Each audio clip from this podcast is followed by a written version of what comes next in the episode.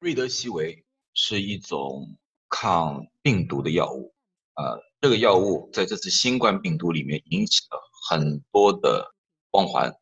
被人们称为人民的希望，也被称为是一种新冠治疗的神药，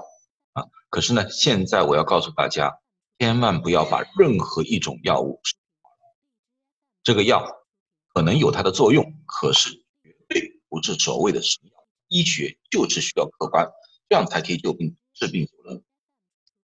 任何一种药物要上市的话，他们必须要经过一种叫双盲测试。什么是双盲测试？双盲测试就是测试者和被测试者都不能知道他们自己拿到了是什么东西。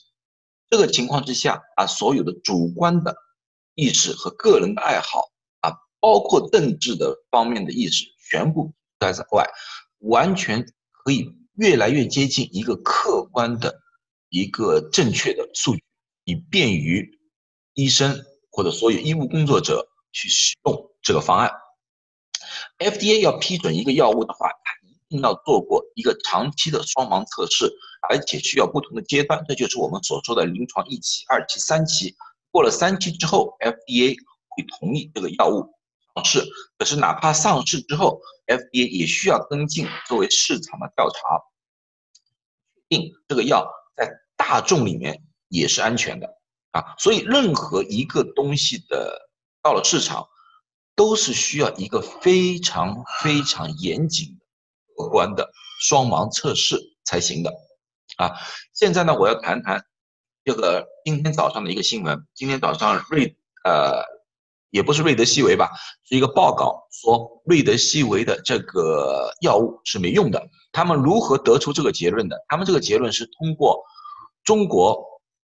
上一段时间做了一个瑞德西韦的临床测试，可是这个测试停止了。为什么？他们本来告诉大家是因为人数不够，所以他们停止了。可是呢，现在呢，他们又做了一个总结报告，把这个总结报告呢发给了世界卫生组织。而这份报告呢，又不小心的被世界卫生组织泄露出来，被新闻单位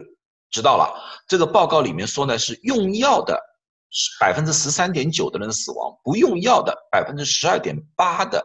人死亡。而这个数据如何得出来的？这个数据背后的具体的依据是什么？他们没有公布啊，以及他们所用的那个计算的方式。以及用药的流程也没有，所以只是一个报告，无法被医学界进行一个详细的分析，以确定它这个数据是正确的还是不正确的，或者说这个数据背后到底还有点什么样的东西，我们全部都不知道。因为没有看到一个原始的资料啊，虽然他说是双盲测试，可是我们没有看到原始的资料，也就是我们无法评估。那么呢？同时呢，上个星期呢，那个瑞德西韦的吉利德呢也发布了一个消息，那是芝加哥医院发布的消消息。芝加哥医院呢，它也不是双盲测试，它只是同情用药用了五十三个病人，五十三个病人里面，他们最后发现是有六个插管的病人，六个插管的病人最后死亡，死亡率是百分之十八。这个数据对我们来说是非常振奋人心的。为什么呢？因为插管的病人，我们都得到数据，就是说百分之五十以上都是救不回来的，啊，甚至有些报告说百分之八十以上。所以这个数据如果是真实的话，啊，这将是一个非常大的一个鼓舞人心的一个消息，说明这个瑞德西韦是有效的，啊，最起码对一部分病人是有，啊，可是。不管是这个还是中国的那个总结报告，这两个来说的话，都不是一个非常严谨的双盲测试的一个报告来的，啊，因为中国虽然说是双盲测试，它这个已经提早结束了，所以它最后我们英文叫 inconclusive，就就无法总结，无法总结的。所以这个方面来说的话，这两个都不是我们现在可以用的数据，我们现在能用的数据，只是要等到下个月。五月份，一个世界范围内的大数据，就是六千人的病人的大数据双盲测试，我们才知道这个药是有用还是没用，或者在什么时候用，什么样的病人用才是有效的，那才是最最客观的。可是现在我已经告诉你，这个药绝对不是神药，不要把它神化了，不要给它太多太多的光圈啊！这个药